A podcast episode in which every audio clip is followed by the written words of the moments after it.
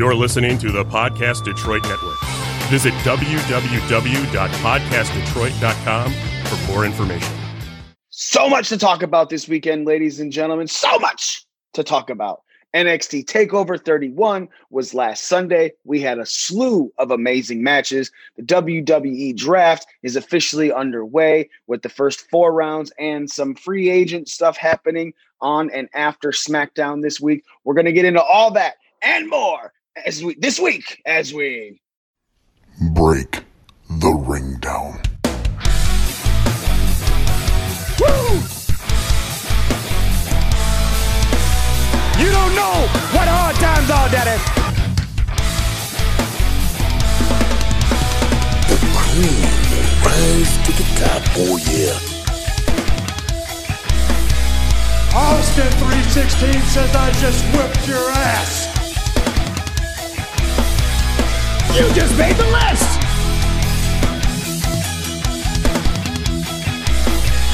This right here is a family. Hey, this is professional wrestler and professional podcaster Colt Boom Boom Cabana. My name is Killer Kross. This is the Smoke Show, Scarlett Bordeaux. What's up, guys? The After Machine, Brian Cage. This is Ryan from Pro Wrestling Tees. Sadly, you are not listening to the art of wrestling, but you made a decent choice because you're listening. You are now listening to. And you're listening. And you're listening to. You listen to Breaking Down the Ring. Breaking Down the Ring. Breaking Down the Ring. Breaking Down the Ring. Breaking Down the Ring. Break it down. Oh, it's true. It's damn true.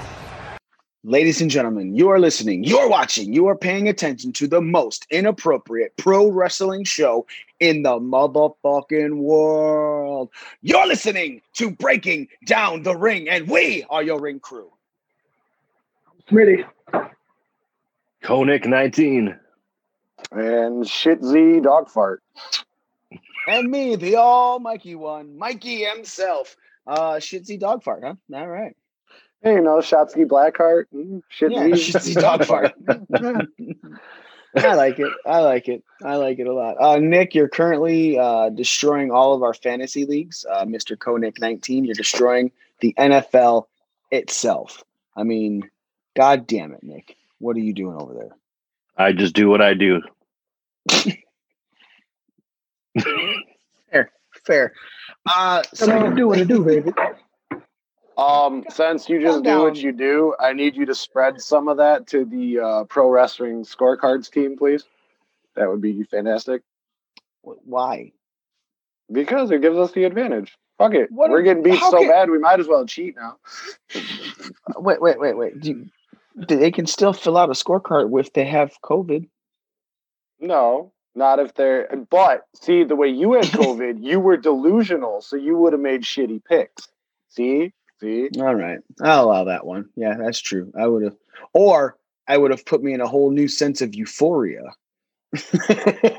and I would have done very well.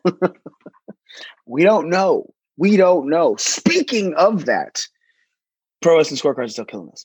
Uh, for the first time in a very long time, actually, no, just for the first time ever, uh, Pro Wrestling Scorecard is doing really well on scorecards. Uh, normally they Jess do in particular. Yeah, Jess norm- is a fucking Rain Man right now. Def, def, definitely, definitely that winner. Def, definitely that winner. I And their Oscar guy is a fucking ringer. I want to know what website Jesse is copying from because I would like to copy from the same website. Z, the three-time uh, ring crew champion. you know, we were talking about that Yeah, actually last Two-time night. world champ, though. Two-time Yeah. world champ. No one else here can say that. Yeah. So we were talking about that actually uh, last night at work. I was talking about how Smitty uh, sucks, even though he has the most title reigns. Right? Uh, he has never. He didn't hold it the entire 2019. Uh, he just got a couple of them this year. I'm one title reign behind him, and the only reason Z only has three is because the first year and a half he made his picks bullshit. None of them were real. It was I'm gonna throw a ping pong ball, whatever cup it lands in. We, that's who we I'm did picking. bowling. we, we did the Mr. Perfect vignettes, only that's how I made my pick. Right. So it's like it's kind of a crazy thing that you only have three while Smitty has these many, but it's like Smitty was basically taking on the Down syndrome kid, and he was like, "Oh, I beat you." And uh, again, I will say it. Unlike you Fox, I don't need a title. right. First off, I am the title. Are you saying you are the Jake Roberts of BDR? No, because I actually won a title, a singles title. So that that automatically makes me better than Jake Roberts. And no one has Oh. exploded in popularity by cutting a promo on him either. So, All right. really, if it wasn't for Jake Roberts, we wouldn't have Stone Cold Steve Austin. Eh.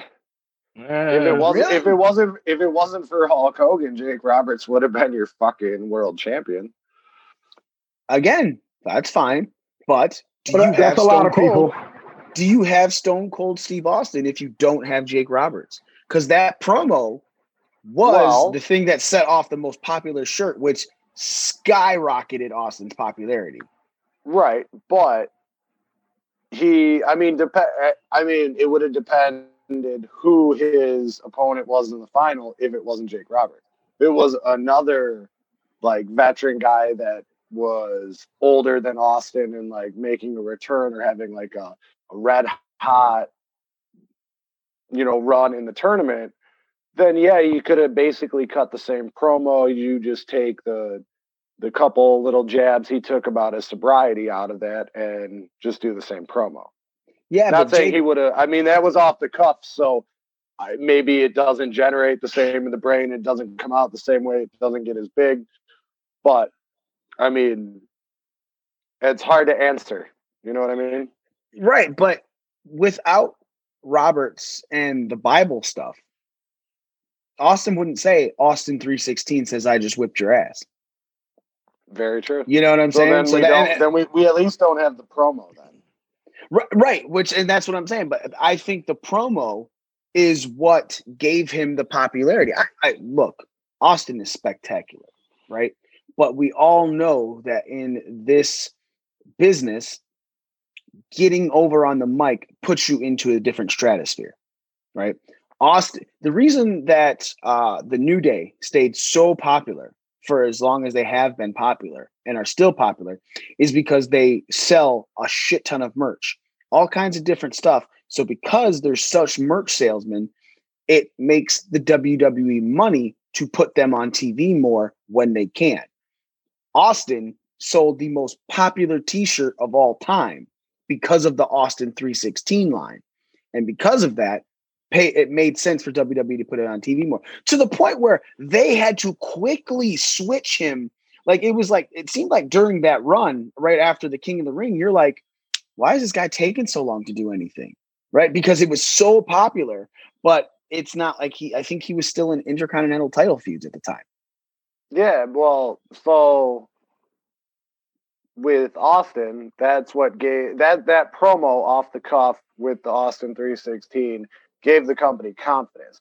He really didn't take off like a rocket until he started kicking the shit out of Mr. McMahon every other week for five and a half years. But I mean, that's really the feud that made him who he was. Then you throw in the fact that uh, you know he was in a feud for the Intercontinental Championship. Austin never breaks his neck. Austin never changes to that brawling style, and then he's not as as popular. I mean, if if Stone Cold Steve Austin now the Bret Hart Austin match at 13 was an absolute technical clinic. Mhm. But if if that was Austin's style of wrestling the entire time he had that run on top, you might have gotten bored of it. But with his brawling style and selling, it sells the whole tough redneck drunk, you know.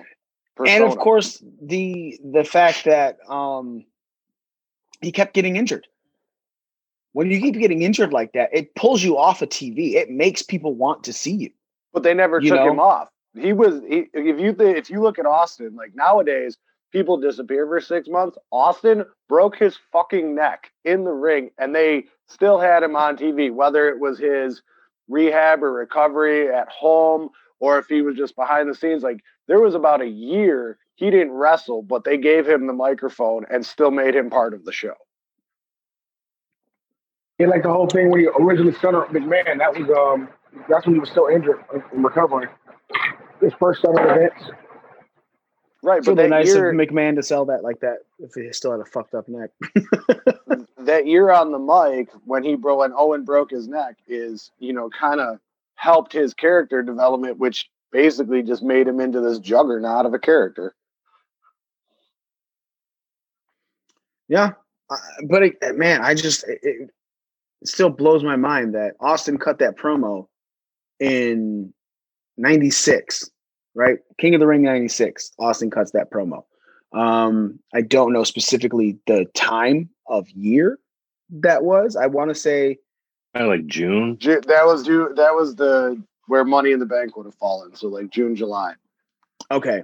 So you got that, and then you have Austin doesn't touch the WWE title until March 29th, WrestleMania 1998. Yeah. 98. So it's like two years of the most popular person in your on your roster, and he's still only touching the intercontinental title. Think of that. Think of that now. Right? Think of the amount of storyline that WWE does, but the minute you're popular, they're like, nope, you're touching the top belt. You are running with this company. Austin had two, I want to say, yeah, I'm looking at it right now. Let's see. Uh, August 3rd, 1997, he won the Intercontinental belt. November 9th, 1997, he won the Intercontinental belt. And that he had two Intercontinental runs before he had the title run, the main title run. All right. What was the After first day? uh, August 3rd, 1997. To November. So he was out for like four months because of his neck. Uh, August 3rd. Because he won the title. So he won the title from Owen when Owen broke his neck, but then had to relinquish the title because he couldn't defend it because he had a broken fucking neck. And when he came back in November, he won it back from Owen and then started his feud with The Rock. That's when they started throwing it off of bridges and shit. Um, no. Oh yeah. so no, so that's crazy then. So he won the title, broke his neck, and he still held the belt for 63 days. Yeah, they had him on the mic. That's when he, he Yeah. you didn't see him wrestle, but that was also back when Raw was about an hour long. So Mhm. you also didn't see everybody every week. It was kind of like NXT is where you kind of spread out your top people, which was more of a reason why it was so popular because you had different people on each show, and you're like, oh, Bret Hart's wrestling tonight on Raw. I got to make sure I watch that because I don't know when the next time I'm going to see Bret Hart wrestle is. You know that kind of stuff. And then uh yeah, he dropped it to the Rock. Uh, Rock held it for 264 days. And yeah, you never saw anyone really touch that belt that's like top tier until Edge had it in July of 1999. Now, correct me if I'm wrong, but Austin only held the championship what, like five times? The main title? Yes. I believe I believe you're right with that. Let me look Right. at So it. fuck One, you guys in my three times only winning the BDR championship. I'm still the most popular motherfucker. here. Uh, Kurt, did Kurt Angle win the uh, title in '99? The IC title in '99 as well? No, Huh? no. 'Cause I know he was uh, Inter Euro champion. It was not then. It was in 2000. Okay. Did you just call it an intramural champion and not No, Inter uh, Euro. Inter Euro. Okay. Okay. Yeah, Kurt Angle originally touched that belt uh, February 27th, 2000. Is when he had the Intercontinental belt. And then he lost it to. Oh, Crispin. Uh, no, no, we're not saying we don't say that name here. Oh, he lost it to Chris Benoit. yeah, because Dude, I- I- Jericho had it. I gotta say, after yesterday, uh, asking you guys some of the really good pay per views to watch from the Attitude Era, I watched that King of the Ring from uh, what was it, ninety nine, Smitty, You're welcome. and and then I watched ha- about half of Fully Loaded two thousand, and I'm just like, man, uh, like it really makes you miss not necessarily right now because of COVID and whatever, but when we did have crowds, they are nothing like those crowds were back then. I mean, oh, yeah. it was just fucking utter chaos, and it just made that Uh, atmosphere that much better, man. Holy I was like, you want shit! to talk about hostile crowds? Watch some of the ECW pay per views from the night. Smitty, Oh, do you I have a started- booger under your nose? No, Other one. There you go. Yeah. What is that? What is that white thing in there? It's in your mustache. Mm. Oh, it's gone now. It was a booger. no, it wasn't actually. It was a booger. Gross. It was booger, wet. Smitty. Smugger. was It was, a smugger. Smooger. yeah, It man. was Attitude Era was nuts, dude. Uh, there was a lot of crazy shit that happened in the era, Attitude Era, but I agree. I think the fa- the way the fans were was while way more energetic and everything, it was also way more annoying. I mean, fuck, dude. Everyone and their fucking mother had a sign. Yeah. Imagine trying to watch a live show during the Attitude Era. I don't even think I went to a show during the Attitude Era. May have. I did, and I, I did, and I had like six signs because I had to have one for my my favorite wrestler. So you know, each fucking match you're putting up a sign. Um, I So, yeah, at Joe it- Louis when oh, also came in on the Zamboni. Thanks for cutting him off there, Smitty. it's all good. You're welcome. Uh, You're welcome.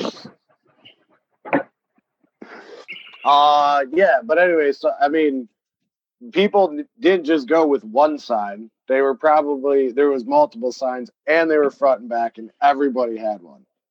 Yeah. It looked like the video game with you know the the crowds they have holding up the signs, and they're all like on top of each other. That's how the Yeah. video games looked. Yeah, Like it never really did anything. It's just about a third of an inch each way. Like I'm really shaking my sign right now. But yeah, man. I mean, that's what the pro- I think that's the real problem right now is. So if you look at that, Austin drops the pipe bomb of promos, one of the most popular promos in the middle of 1996. He didn't touch the main title until WrestleMania 1998 and he had two intercontinental runs. Now, granted, that neck injury was in the middle of there, but again, that neck injury was like a year later. It was like '97 that he took the IC title belt, right? So, a year, this dude is the most popular person in wrestling. Hold on.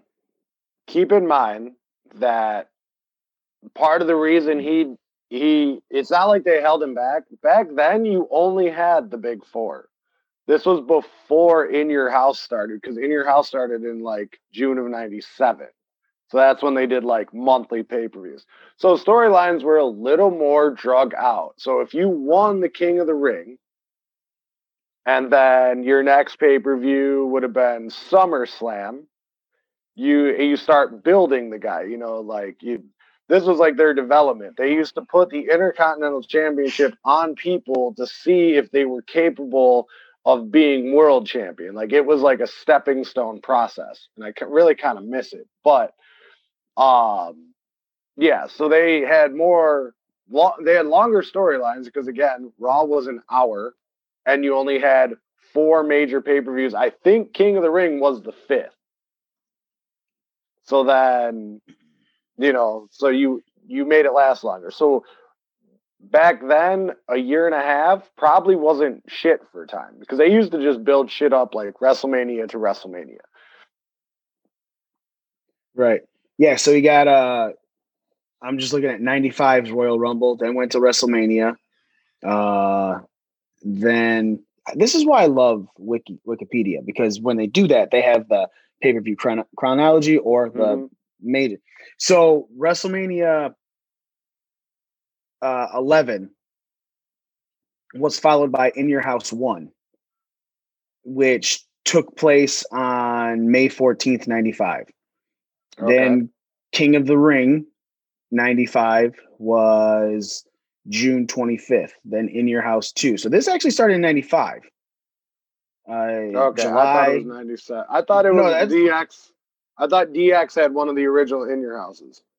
August 27th. No, the original In Your House was the one where Triple H ate poop or something. Ah, okay. They gave that house away. The hog pit went the hog pit match and they gave us yeah. October. Yeah, so the that's what it's looking like. 95 was the first year for all of them. Um, in Your House 5 is December, Royal Rumble. January, In Your House 6, February, WrestleMania 12, March 31st, In Your House 7, April. Yeah, so like 95 monthly is- pay per view start in June. What June of '95? Yeah, it's uh after WrestleMania 11 uh started the In Your House pay per view, so they started a monthly thing in the mid of '95. So again, yeah, you, so you are on a monthly schedule and things like that. But for some reason, Austin still doesn't touch a title, and maybe he had the European title. Let me look at that one. Nah, Never held it. I thought he was a Grand Slam. no. I I think he, he either got okay. So he either got the Grand Slam title after they retired that belt, or I don't think he ever won it because the first one was Shawn. No, Then it was that's not Bulldog. What's that? I, I was wondering if it was Davey or uh, I thought it was Davey. What? before No, Shawn. Shawn. Shawn was the first one to win it, making him a Grand Slam, and then Davey Boy took it off of him, and they kind of feuded for it for a minute, and then uh, D'Lo held it for a while. If I Austin, think won D'Lo held it more than anybody. yeah, I mean, is it? I mean, D'Lo or Shane has to be the the the top title holder for that, uh, as far as reigns go. But I Yeah, do 'cause not that- remember Austin ever having the European Championship. Let's see. Uh, no, British Bulldog kicked it off. Uh, 205, 205 days. And that- then and then then Shawn, Shawn. took it in September. So and I- I Triple was right, H. but- Yeah, I don't see uh, Stone Cold's name anywhere on here. Then the 2000s. Um, yeah, no, Austin never touched it. So yeah, that's fucking crazy to me, man. Then I was right about Davey being the first. Uh, six-time WWF champion, WWE champion, uh, two-time Intercontinental champion, uh, four-time tag team champion. So maybe he was hol- running with tag teams at the time. Because I he did one with with Shawn, one with Dude, uh, yeah, one with Foley, one with Taker, and one with Triple H. But that Triple H one was like when they were like the top guys. Two man power trip. yeah, then Triple H blew out his fucking quad.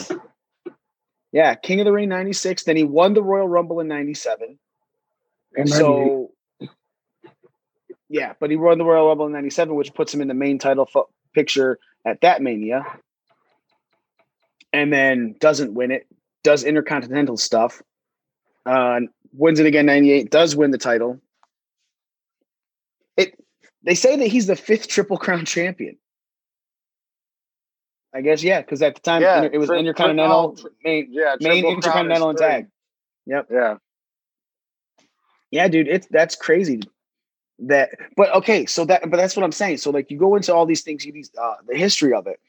Even still, while he was in the picture, he he was he he lost, right? And that's what we've always been saying. Like, you make these people seem invincible, and people get sick of them. You have to make it seem like somebody can lose or somebody will lose. Otherwise, what's the purpose of giving a fuck about your favorite person that you're running with? Right? That was the reason everyone started hating Cena because Cena started winning all the time. And a lot of you say it was the backstage politics of Cena, but at the same time, you know, the New Day had the longest tag title reign, right? The New Day did that. They were blowing up, selling merch like crazy, left and right. So if you have the longest tag title reign, obviously you're not losing. It's not so much the position and the backstage politics as it is is I'm blowing up, selling things. I am super popular. Everyone wants to see me. So WWE is like, you're winning all the time. But people didn't give a shit about the tag team uh, run because it wasn't like no one felt like they were having a team thrown down her, their face. They were truly enjoying what the New Day did, right? That's why people hated Cena because they're like, I'm kind of sick of seeing Cena win all the time. But back in the day, your most popular star didn't even touch your top title until a two years after his big type run when he is selling the most merch. Because again, Austin 316 is the most uh, is, is the highest selling shirt in WWE history. The I mean, Cena was about a year. I mean, he won the U.S. belt, and it was about I think it, he won the U.S. belt at WrestleMania Mania. against Big Show, and then the following WrestleMania won it won the title against JBL. Right. So I mean, he it was a year before he touched the title, uh, you know, the main title. Right, but what I'm saying what I'm saying is that was also the time where people were happy Cena won. And then a couple years later, you start getting the let's go Cena, Cena sucks chance, right? Because Cena's always on top. He's looking infallible. He can't be touched. He's always going to be there. You have to deal with him. Whereas in the Attitude Era, you had your top three people running with that belt. You know what I'm saying? You had Austin, you had Rock, and you had Triple H. Those are your main guys running with the belt. Now, granted, there were other main people up there. I was like, you, you got to the point. I was like, like you got guys like Foley and Taker who was were sprinkling every now and again. Yeah, who who were up there and and they were floating through and they would be in part of the, the so your top three always had like three or four people to fight besides the other two, right? So you had a real good main event uh structure. Now it's basically like, you know, this is our guy. He's gonna run with this belt. He's gonna fight the same two or three people. You get fucking bored. You know, like you you could still have a guy be a top guy in your business or on your company and not hold your top title, right? Austin did it. Austin proved that that's possible. Rock did it. Rock proved that's possible. Rock wasn't always holding that title. Undertaker was a top guy and barely had any title reign. I mean, he had seven total, but over the length of his career, I mean, it seems like nothing. And that's including some of the WCW reigns, the world title reigns when they were had him on SmackDown. Right.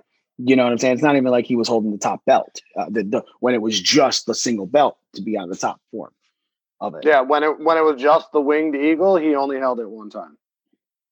Yeah. Which is crazy to think of because Undertaker is such a known. I mean, it's just that's him. You know, you you think yeah, top but gimmicks. back then though. Sorry to cut you off. I was gonna say, No. but back then though, you had longer title reigns. Like you, what the problem was, like at the end of the Attitude Era and the beginning of Ruthless Aggression, the title changed hands so much. It was like every other month it would change hands.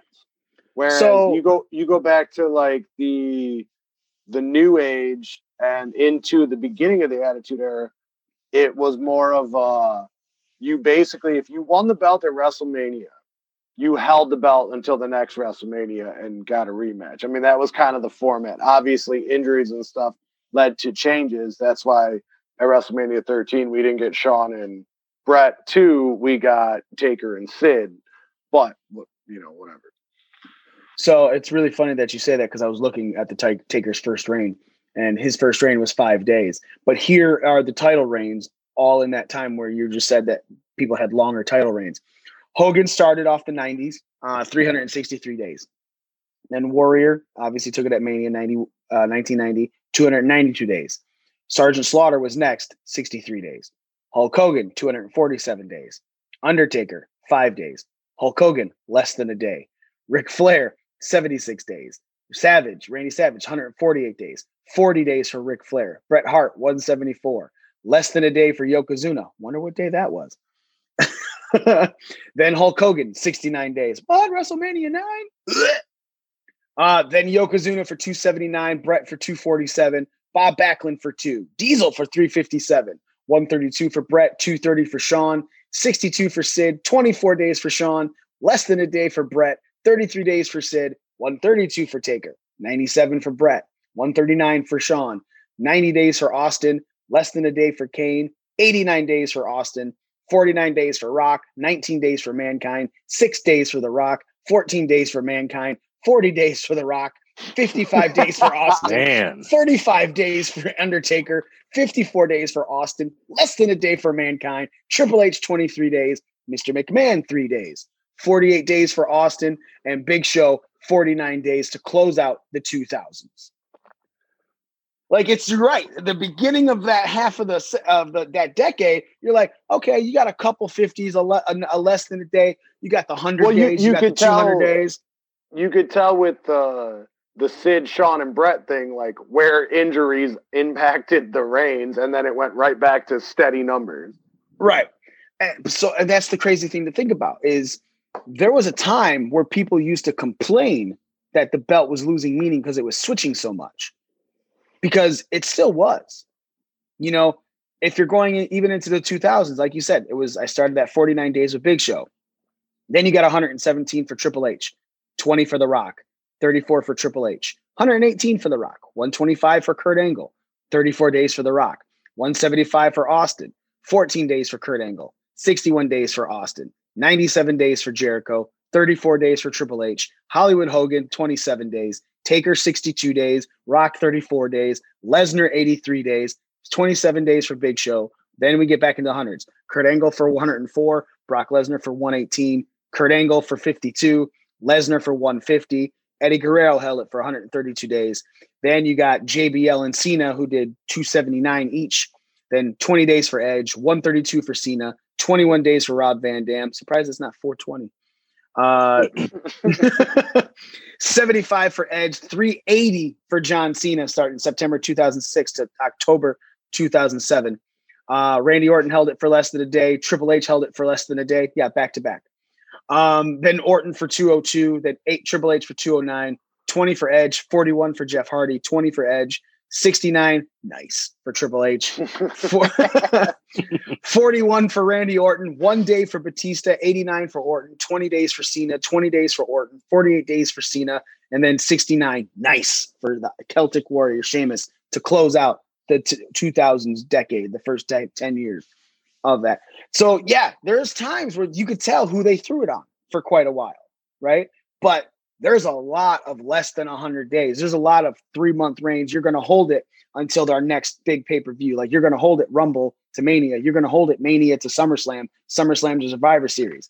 You know, um, and it does. And a lot of people back at the time were like, "Man, this it's just hurting the title because it's switching so much, right?" And but now people are pissed that people are holding it too long. No, dumb people are mad that I agree. you know they're holding it too long. Now the Lesnar thing I kind of understood. Whereas he had lengthy title reigns, but he was never on TV. But he's supposed No, not be during the- that time he was. What's that? During that time he was. This is where we're talking like Brock's original no, run. I, but I'm talking about now. Like people now are mad that like they were mad that Brock held the title for so long and was. Um, I need to get to the upper area over here. I need to get, what? I need to get over here. Yeah. Um, my Hi, are where? Hi, Smitty. Mute. Oh, there you go. you were Hi, saying Alexa. uh, see at six. oh, I forgot what I was saying. What was I saying? Brock Lesnar's uh, reigns. Oh yeah, so they were mad that Brock held the title for so long and was never on TV, which may, gave him more heat, good or bad, whatever. Heat is heat. Um, but I think like giving Drew a long run and the fact that he's held it past SummerSlam, it makes me happy as a fan, just Yeah. because. uh the longer a champion, no matter whom it is, holds a title belt, it makes it that much more special for the person that wins the championship from them. So if you want to, you know, give your your title some meaning, just have somebody hold it for a while and then have, you know, do your face or heel, whatever. And then you either have your dastardly heel or your uber baby face take it off them a year after you have it. And it makes the win mean something. But when the title's flip flopping all the time, it it loses it doesn't lose meaning right away, but eventually people are like, all right, cool, this title means shit because it, you know, it, the 24/7 championship changes hands twice every week. And I mean, it's cool and it's entertaining, but that title means absolutely nothing. What's What's crazy is uh, since May 2017, no title holder for the WWE Championship has held it for less than 144 days. Which is good. I mean, Yeah. they're getting back to steadiness. Yeah, because you got um, Jinder Mahal, 169 days. Then next was AJ Styles for 371. Then Daniel Bryan for 144, which is cool. But remember, they switched that title just because they didn't want AJ Styles to lose to Lesnar a second time at Survivor Series. Um, 180 for Kofi Kingston, and then 184 for Brock, and 188 for Drew currently. So Drew has held the title eight days longer than Kofi Kingston and will take longer to lose it in a match as well. Unless, it's against Otis. Uh, just it's just saying, uh, Kofi Kingston uh, can't beat Brock Lesnar. So look at the Royal Rumble. Two. And it took two guys to help him. And look, Drew Drew McIntyre only with the One shot. Claymore. One Claymore. One Claymore. One one nut shot, one Claymore. Like you got to give it to Ricochet for the nut shot, right? Um, so let's go into what we were actually going to talk about this week. Which Fact that that was a shot was the best thing Ricochet's done on the main roster. uh no, that is not true. He's I'll wait. debuted with Aleister Black. Should have kept them together as a tag team. At least they'd be doing something. Yeah, Vin- Vin- Got the Vince, McMahon has, Vince McMahon has a real problem with put a couple blacks together. It's- Yeah, I don't want to even go into WWE tag teams right now. It's a good segue. Smith, Smitty is so mad about the tag teams, but we're gonna get into it when we talk about the draft in it. Let's talk about NXT Takeover 31. Damn fine pay per view. Damn fine pay per view. Uh, we said it ourselves. The NXT Takeover before this was probably didn't suck, but if you're ranking NXT Takeovers, 30 was a few very lackluster from what you're normally getting to what you got. So there was a lot of hope for 31 to be really good. And it delivered, man. Like even Dave Meltzer didn't give anything less than three and a half, three and a, oh, sorry, three and a quarter stars. Uh, I have a problem with his ratings because if that's based on a six star scale, I disagree. But if it's based on a five star scale, all for it. a is he doing six stars now? Yeah, remember he, ever since that. Only in what was it- was it Omega and, Oka- and Okada? He gave it six stars. So Yeah.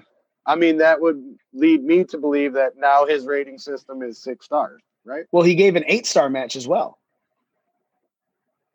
Ah, Hey, okay. he breaks five when it comes to Japan. Got it. I got it. It's Steiner math. It's not supposed to. Yeah, e- exactly. So I think it's still on a five star scale, allegedly. So it takes a lot for someone to blow the scale, which blows my mind because, or you're just the top of the scale. So he gave uh, the Damian Priest Johnny Gargano North American title match 3.75 stars. Uh, Kushida uh, Velvet Dream of Teens 3.25 stars. Uh, Santos Escobar and Swerve Scott match for the NXT Cruiserweight Championship 3.75 stars.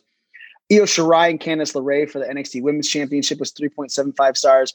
And Finn Balor, Kyle O'Reilly was four and a half stars. So let's kick this off. Let's talk Damian Priest, Johnny Gargano. First off, with these pro wrestling scorecards, no one on our team or pro wrestling scorecards team thought the North American title would kick it off. Uh, but they sure should announced it right as the pre the kickoff show was going on. And we all sat there going, Well, lost points there. right off the bat. And wherever you put the North American title, you already knew you lost six points just for that one right there. Um Priest, Gargano, they went at it. Damian Priest came out on top. Nick, we're going to start with you because you didn't talk too much last time we were talking about stuff. Uh, and how did you feel about the way this uh, pay per view kicked off? It was a good way to kick it off. Um, I, I'm becoming more of a Damian Priest man. Priest man. Uh, priest, priest Uh, fan. you mean Uh, I think it would be uh, you would be an altar boy. that's his new shirt. I'm an altar boy. I'm becoming more of a Damian Priest altar boy every match he has.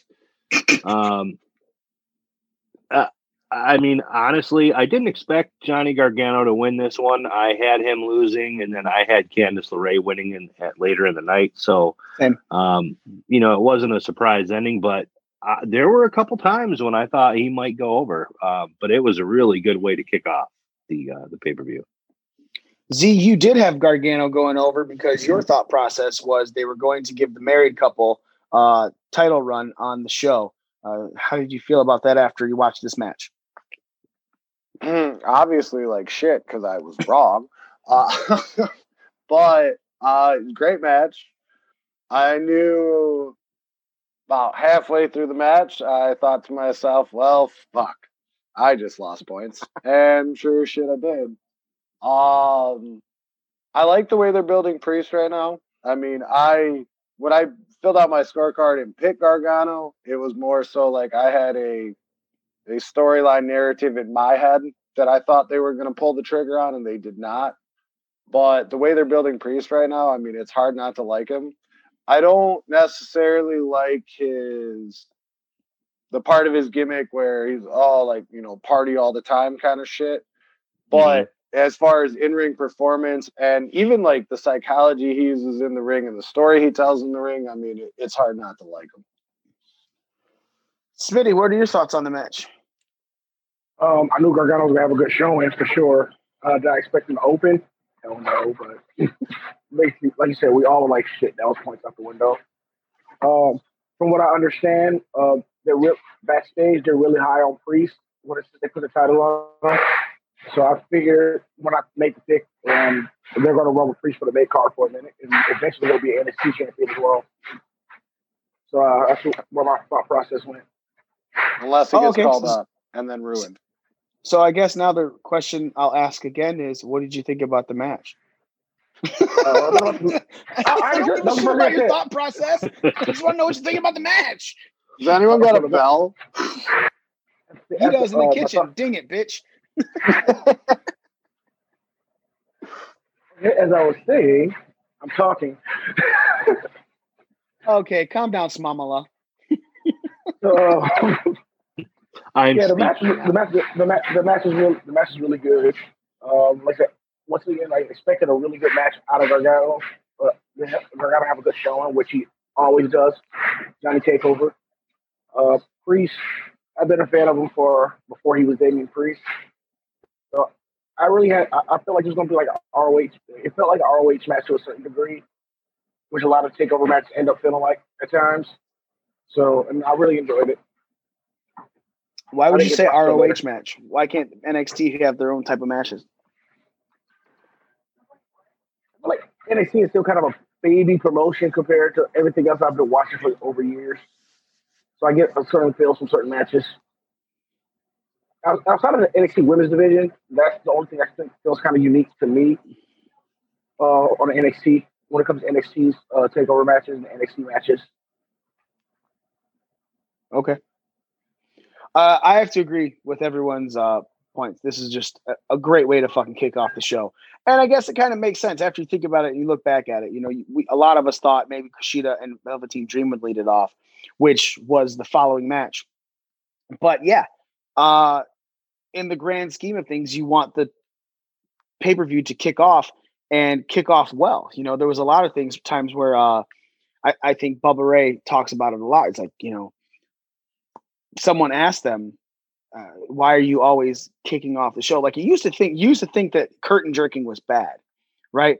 But Bubba, Bubba asked Vince, he goes, "Why are we always opening these WrestleManias?" And Vince said, "Because your matches are some of the most exciting things in the on the night, and it should kick off WrestleMania to give fans a start that is a pump up rather than a total build. You want to have flow. So if you start off really high, you can go a little low, bring it back up, go a little low, bring it back up, and finish on a high note.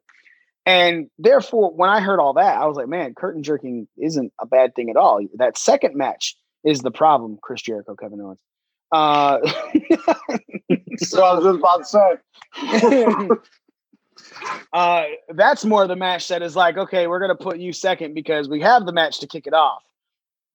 We can take a lull now. So Speaking of lulls, Kushida, Velveteen Dream, uh, Doc Brown versus Marty McFly, which you had to give it to Dream, right? No matter like it, like like an underage boy looking for a hookup in the wrestling industry, you had to give it to Dream for what he did. so The views and opinions expressed by Breaking Down the Ring. Wait, despite the fact Patrick Clark is a piece of shit, but the Velveteen Dream is an excellent character. No. I I think the Velveteen Dream is just Patrick Clark. Just I think that's just him. Just turned up to eleven or Patrick, down Patrick to Dream. eleven, or maybe hit on by eleven. I don't really know. Turned up to a 13 year old. No, that's Austin Theory. Oh, that's right. Turned up to a 16 Right. year old. Yeah, Yeah. sorry. Austin Theory. The theory is you go younger, it's better. That's wrong. Not a good theory. So they uh, Meltzer gave this match the lowest uh, stars of the night, 3.25. Uh, Z, what did you think about this one, sir? Um, I mean, I, I thought it was a very solid match. I I picked Kushida to go over by submission. I I was right. um, it's true, but no, it was a it was a good match. I uh, actually turned on the pay per view and caught the second half of it, and I never went back to wa- rewatch the first half. But from the half that I did see, I I liked what I saw. Um, he definitely put Kushida over. Um, if you didn't know who he was from Japan, and you didn't really know who you know, if, if you're going into this as a not a smart fan, but just a NXT fan or a WWE fan, and you've never seen the likes of Kushida elsewhere, um, this is a great way to um, kind of up his stock in the company. Like, oh shit, he made Velveteen Dream tap out. Like that really puts him over as like, okay, this guy is somebody to fuck with, not just some guy that's trying to look like an American tourist coming down to the ring. Yeah. And this was Kushida's first singles match on a takeover. Yeah. Like he had come in and been injured a bit. Like he's known for the NXT universe, but this is the first time that he touched uh, NXT pay per view or NXT takeover. Uh, Smitty, your thoughts on this, or are you busy right now making a burger? Not even open Uh, yet. yeah, like, my thing is like, uh, like, um, like Z said, um, I'm a smart fan. I've watched Kushida. Uh, this is just one of those really good technical matches. If- From my, from my standpoint, the way I was looking at it, uh, so I really enjoyed it. Like I said, this is but like I, I would have gave. I, I think this is one of my favorite matches. One of not the favorite is like maybe I enjoyed it more than the Priest Gargano for some reason. I don't know why, but well, it's maybe because I'm a fan of Kushida, so I had a little bit of bias. You thought this match was better than Gargano and Priest. I'm a big Kushida fan, so That's a bold statement, Cotton. Let's see if it pays off for him. It never it never does. the Ocho. the Smocho. nine I say nine going for ten times. That is very, It very work out for me. Smitty. Nick, what are your thoughts on this? Did you think it was better than Gargano and Priest? No. um, no. but I, I will say I did enjoy the match. And, you know, anytime I've seen Kushida in the ring, I mean, he, he's been like, oh, that guy's, you know, he's pretty good. You know, I couldn't really connect with his character a whole lot. But this match, it seemed like it uh, it really showcased his style and his abilities. And he was so aggressive in this match. And to, in a way, he kind of dominated that whole match against a guy like Dream, love him or hate him, just as his character. Um, I hope that they they give him a nice run and, and start pushing him because I really liked uh, I liked what he did in the match a lot. I guess my thing is, uh, you know, a lot of times in the commentary, they were saying the same thing. Kushida's so aggressive. Look at him. He's going after. But there was like three uh, submission rope breaks uh, done by Dream to get out of three different submissions. Um, and then there was two near falls, both by Velveteen Dream. And it just seemed like for as much as was built up on how good this match could be, they were very lackluster in the match.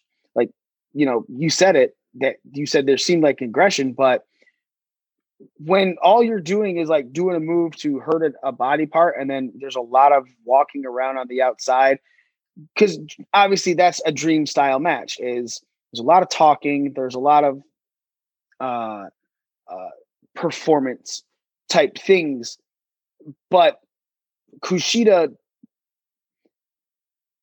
it, it seemed like it took him a little bit out of his game. And there was just a lot of meh in the match to like I even think that 3.25 might be a little high, right? Like I'm like, maybe it got that because it's Kushida. Because I watched that match and I was like, yeah, it's not a bad match, but where's the substance to it? Right. And again, it might be because it seemed like that it was a quick build because Dream fucked him over out of the championship match the week uh, week or two before. But I don't know, man. Like, if you fuck me out of a main title match, I feel like I would be a little bit more angry about that during the match that I'm fighting you for. And it just seemed like there was a lot of I'll fuck you up with this little spot right here, and I'll go for a submission. But then I'm gonna walk around and not really, you know, go above and beyond for this. Like, I sure I'm aggressive when I'm doing something, but I just I don't know. I guess maybe the match could have been too short for me, or I, I was kind of turned off by this match. And I don't even think like, it's because I'm a Velveteen Dream because I hate Velveteen Dream. It sounds like you ju- your expectations were just too high, and it, it just didn't live up to what you were expecting from these two talents. I feel like I mean it, it, was a solid match. It just wasn't right, not, anything exciting. There's too many lulls inside of it for me. Is what it is. There's just too many spaces. There's you know there was not enough up here. There was too much down here. Smitty, what okay. were you about does to your, say? Does your hate for Velveteen Dream have something to do with this as well? No, because like I said, the, the majority of I know that a Velveteen Dream match is going to have spaces of performance in it. I get it.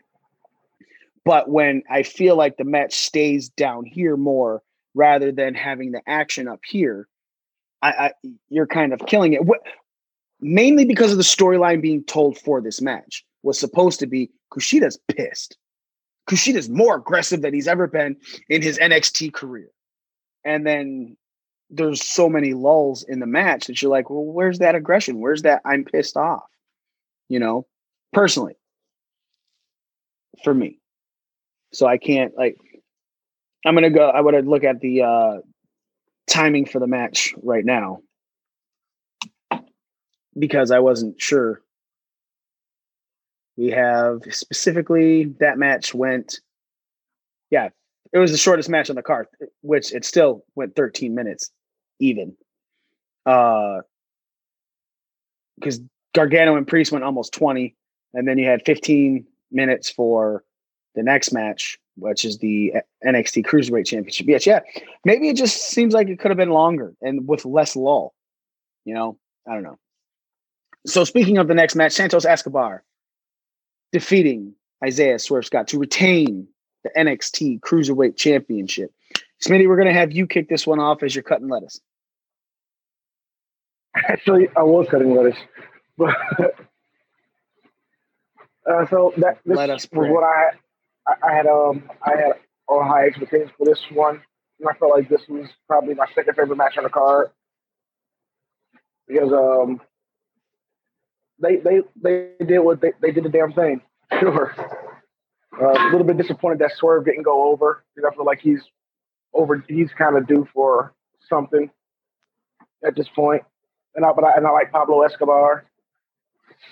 So uh, it was this match was really good. I enjoyed it. Nick, how do you feel?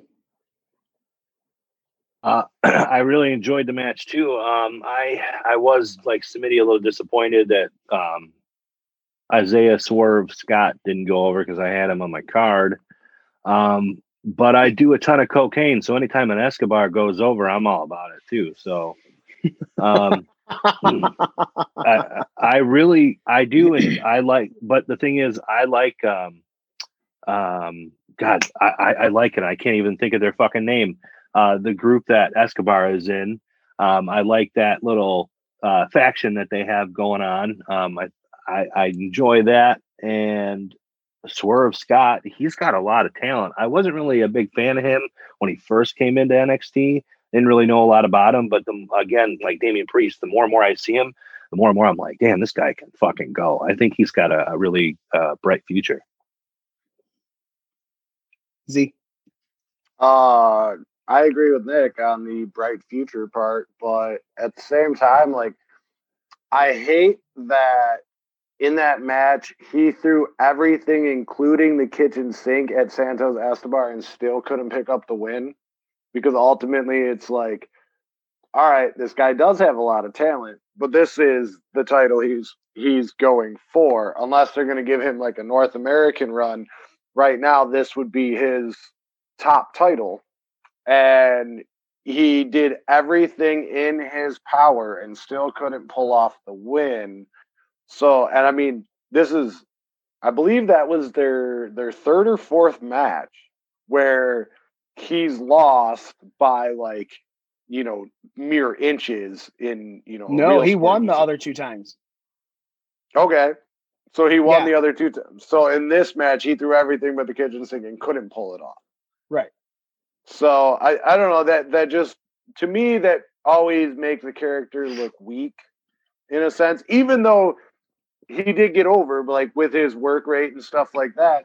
It's just I I hate when they do that. Like at least at the very least, like have the guy lose it and use the steel chair and get disqualified. So it doesn't so you don't so it doesn't exactly get the loss and you can, you know, progress storyline. So Z, but how else do you build a, a, a major heel in the division outside of having them beat that baby face? Sometimes like there's no, I think there's nothing wrong with having heels go over clean at every uh, from here and there. He didn't go over clean though. Right. Like, but my whole point is, uh, the point I was trying to get at was, like, you want, like, you just said how making a title feel special. You want that heel to lose. We all, I think we all wanted to Swerve to win, did we not? No, I picked Santos to win. Uh, yeah, you're still, you're still trailing me and Nick. That's fine. So I um, held the title in 2019. All right, back to your back to your point. That's going to be wrong, Smitty.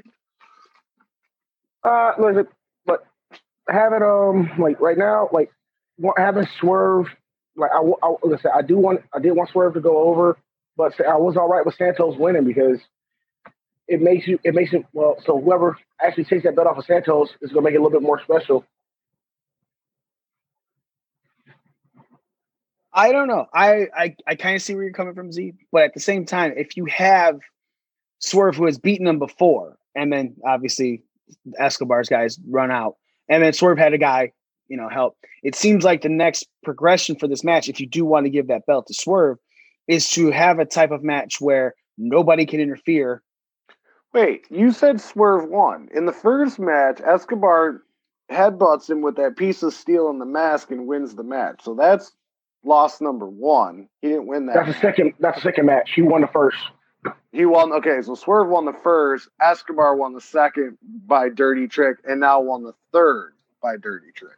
No, I think at the same there was in the uh the, um, tournament. I think Swerve has a pinfall victory over him. Swerve is the only person to have a pin pinfall victories over Escobar. That was part Okay. of the build for the match. Um. So yeah, but again, if you're, I see what you're saying, but if you have these guys run in, right?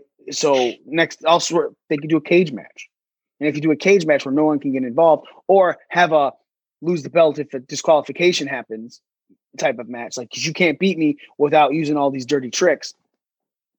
Uh, do something like that because obviously in a cage match everything's basically legal as well. Um, and then have Swerve win because you take away the tricks that Escobar has. So there's no Now, see, no. Next is going to be Isaiah Swerve Scott's team versus Escobar's team in War Games because it's almost November. they're not doing no war games this year. Oh, really? Why? Yeah. I don't know. That's one of the best pay per views they have, in my opinion. I I agree. Uh, it may be a COVID thing. can't be locked in a cave because you're not. Yeah, because there's n- I 20 don't think apart. there's another takeover. There's not another another takeover even announced yet. Yeah, but they've been randomly announcing them too. So Yeah, but War Games would have been up there. Let's see. Takeover War Games 20. An NXT Takeover event will not take place during Survivor Series weekend. Blah, blah, blah. Okay, so maybe there's another one later. it just won't be Survivor Series weekend. Right. Ooh. And that that was well no so this this was a article in early september and then we got uh the takeover 31 so i don't know Ooh, we'll see next match Io Shirai defending against Candice LeRae. A lot of people thought Io Shirai was going to drop this one, whether it be for the storyline or not. It's like Io Shirai's been running with this belt. She's been one of the people holding the uh, title for a very long time. So, Nick, tell me, how much did you love the poisonous pixie? I loved it. Um, NXT takeover women's matches always seem to exceed my expectations, and that's saying a lot because I usually expect a really good match. Um, I did think Candice LeRae was going to go over in this one with the help of Hubby, but that didn't happen. So that was kind of surprising. Um, uh, I, I, I did. I thought it was a really good match. I think you could continue the storyline, but it's not looking like they're going to because apparently nobody is Io Shirai's problem. Apparently, so um, it was a good match. I liked it. I like it a lot. You, you know, after this match, you got the reveal of the uh, person doing the vignettes, and it was Ember Moon. but you also, right before that reveal, Toni Storm showed up on the screen saying that she's now coming to NXT and she's coming for the belt as well. So you took that the vignette guy who a lot of people thought was Bo Dallas, who we all picked was Bo Dallas. Smitty likes to pretend he knows it was Ember Moon, but he still picked Bo Dallas. And uh, so then going into that, you have I have 10 it seems like hi, shut up. No one. th- th- shh. It seems Go seems back like on mute. Y- it seems like you're you're stacking a women's division, which is fine, but you had a chance to bring in different people for the ti- top title of the men's division, and you kind of just was like, all right, let's throw more at the women, which I'm not saying is a complete bad thing, but what are you going to do now with all of these women, right? Well, now Mercedes Martinez is coming back too. You got even more women. I don't know what you're Yeah, she's not really a part of Retribution, or so but she didn't change her name. It- it- So is Mia Yeah, Yim back Mustafa Ali well? kicked her out. Uh, well, they haven't officially announced her as a member, and so I, I have no fucking idea what they're doing with the women in the group because uh, the more they show the group now, the less and less I see women in the group. So Yeah. I have I have no idea. Um, as far as stacking the women's division, okay. First of all, I love this match. This match was fantastic. The story it told, Johnny coming out, trying to help with the ref shirt on, like just the the whole psychology of it um was great. Uh, I knew at the minute Johnny lost in his match that I had also lost points on this match because you know it wasn't going to happen. But this match was great, and then you had the Toni the Toni vignette or you know live on the Titantron kind of thing. That was cool. And the minute the minute they went to the motorcycle, like the minute the the chick uh stepped off the motorcycle, I was like, God damn it, it's Ember Moon. Like it it didn't take for me to see like the the unmasking or anything. Like the minute they stepped off the motorcycle, I was like, motherfucker. And then I'm still like in the back of my mind thinking, all right, maybe maybe it still is a guy and he's just interrupting the women. No, no, but I digress. Smitty, your thoughts on this? Ooh, what's he cooking? Taco Are you meat. But um, taco meat. yeah, but so I've had lengthy conversations before uh takeover happened, and I like I just start listening to everybody else when I pick Bo Dallas, and I have like ten messages like you called everyone, you called everyone like no, yes and no because originally I kept thinking that I kept saying it would be awesome if Ember Moon returned to NXT because uh you know her and Xavier been out for pretty much a year. The match, uh, it was really good match. Like I have high expectations for NXT to take over women's matches. And once again, this one delivered. It really delivered. Uh, to the match, the twists and turns that happened during and after, in between, afterwards. So I, I was really this match was satisfactory for me. Smitty, you look like you're in a uh, remake of Honey, I Shrunk the Kids. Gonna go make best friends with an ant? You ever Did- seen the did movie he get- Ants? The cartoon? What? The cartoon? Ants? No, I said With an a- ant. Yeah, yeah, Ants with a Z. You know. With a Z, yeah. Yeah, yeah. Ants with a him. Did Smitty get rid of his dreadlocks? No, he's got No, on. he's wearing uh, a do rag. It looks head. it kind of looks like he got rid of his dreadlocks and he's just got Hey, you're I in the like, kitchen, asshole. But Put your fucking shit back on. He was shaking it out and stuff. Ew. Now go wash Oh, your guess where- hands. Guess where I'm not eating today? I like how he's talking on mute. It's my, it's my favorite when somebody talks on mute. Go wash your hands, you dirty bitch. Fucking touching your hair in the middle of the kitchen. Cooking taco meat, putting dread hair on it. Blech. No, thank you. I appreciate the offer. Um, I agree. Match is really good, spectacular. Obviously, great, watch. Um, we were watching it with Daniel, and uh, Daniel's like, "Are they doing the the Sasha Banks Bailey storyline?" I'm like, "No, a little different." Uh, at least Johnny came from the back with a ref shirt rather than taking the shirt off of the ref and going at it and trying to do the fast count. That was, I, I thought it was much better like that. Obviously, we've seen it before many times, but you knew Johnny was going to help. I also thought that it was still very possible that Candice was taking this until the end of it. You know, um, throughout the match, they were they were like working it out in her favor, and every cheat thing in the book, and Io Shirai still won. I'm okay with. You know, she's uh, now running this belt for 125 days. I would not have minded if it was less than that because Candice LeRae would have taken it. LeRae would have taken it. So I don't know, man. I personally just don't have much to say because you guys all covered it.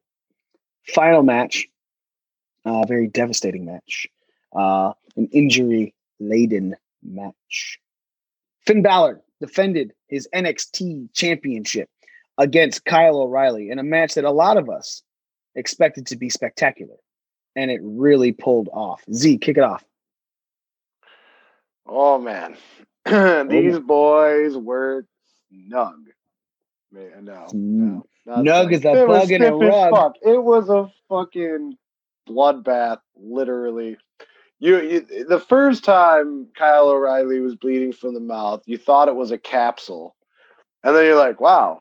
Like once once you like got the camera shot of his mouth being drenched drenched in blood, you're like, wow, man, that capsule really, really ha- you know did a thing. And then you realize a short time later, as his mouth was still bleeding, that oh, maybe that wasn't a blood capsule. right after that happens, Finn takes a running knee to the face, and you can just tell that you know that wasn't a blood capsule either. Just uh, we we, talked about it, me, you, and Daniel talked about it uh, on our Zoom call during that match. Like, ooh, that was a good one. Um, and then going back and rewatching that match, man, from start to finish, they just go at it, and there were a lot of injuries from this match, which is probably why WWE doesn't let guys go full throttle all the time. But when they do, and uh, unfortunate injuries, I don't think either one of them are going to be out very long due to it. But I mean, that match was amazing. The emotion, the psychology, the the actual shots that like made you cringe. It was it was everything I expected it to be, and maybe even a little bit more. Uh, it it it's one of those things where Finn went over and Kyle got over. Like you, two stars going at it. Kyle O'Reilly is now a star in NXT. Uh, he was good before everyone knew him as a technician and uh, good in a tag team, but now he is a bona fide single star from this match with Finn. Okay, Smitty. I expected a uh, strong style, kind of Japanese, hard hitting match, and that's exactly what I got out of this match. Like they fucked each other up and they worked hella stiff with each other. It was really like this was my favorite match of the night. Um, um D said explained the best. Like Kyle O'Reilly came out like a first thing, like a first thing of roses as a star. Finn kind of solidified why he's one of the he should be the man in NXT right now. I'll leave it at that for right now because I'm kind of in the middle of something. Okay. Uh, Nick. Uh, I thought the match was terrible. Honestly, makes um, sense. Yeah. no, dude, from the video package before the match was a great way to lead into the match. Uh, sometimes, sometimes the video packages are a little bit of overkill for these main events because it's like you've already seen all this shit before. They hammer it down your throat, same highlight reels from you know leading up to the match. But it, I didn't get that vibe from it. And then you see uh, Kyle O'Reilly in the back with Undisputed Era, and you know they're getting it pumped up. Adam Cole tells him, you know, I love you, and it, it kind of took you into a moment where, yes, this is the Undisputed Era, but it seemed real and personal, and it it got me even more hyped for the match. And then you had the match, and I knew Kyle O'Reilly was good, but I I don't have a lot of experience seeing him in, in singles matches, and man, he blew the roof off of that place, and and so did Finn. You know, I've seen comments in the past of like negative comments about Finn Balor, and he's got a limited move set and this crap, and I'm like, that showed right there not only Kyle O'Reilly's skill set, but Finn and and these two just went fucking ham on each other. Um, ham. Definitely the match of the night. My I am disappointed that they're injured. You know, because I would have liked to. I I, I want to see more of Finn Balor now as the NXT champion. Now, who knows? You know, I hope Z is right in the fact that he's only going to be you know out for a short period of time but uh dude it, it really was it was a great match great way to end a, a great pay-per-view. Well also you got to think about it man takeover is like you know you don't have to have your champion on it every show he can talk you know it's very similar to how we were talking about with the austin stuff. Mm-hmm. finn can come out and have conversations and, and build stuff and doesn't need to wrestle you know, no, he, he can't. Ha- He's got a broken jaw. He can't. just, just use the. uh, uh oh, fuck! I can't even think of his name right now. Hush. Kanye West Con- did a whole Kanye West did a song, through the wire. But he, yeah, he did it with a with a busted jaw. He did that whole song with a busted jaw. So you think can make it work. No, I'm talking about the guy who like typed through a speaking spell. Beep boop boop beep. Oh, Stephen Hawkins. Yeah, he could Stephen Hawkins it. You know, just you know. Yeah. type type into Siri, and Siri's like, "Hello, I'm an Australian woman," and I'm like, "No, that's not how Finn sounds at all." uh, but yeah, so but he doesn't need to wrestle. So this whole he might be out for he might be not cleared for a month or two. Cool. They probably weren't going to have another takeover till December anyway. So. You know, it's not like it's inhibiting him to do this. To all he has to do is defend his title. But yes, this match was spectacular. That fucking last shot that he did take to the jaw is what broke his jaw when Kyle O'Reilly's knee just went. Hmm. just watching that, we were we were all like, oh, because we just saw it. And then of course Finn's bleeding out. What was crazy to me about this though, the ref didn't put gloves on at all.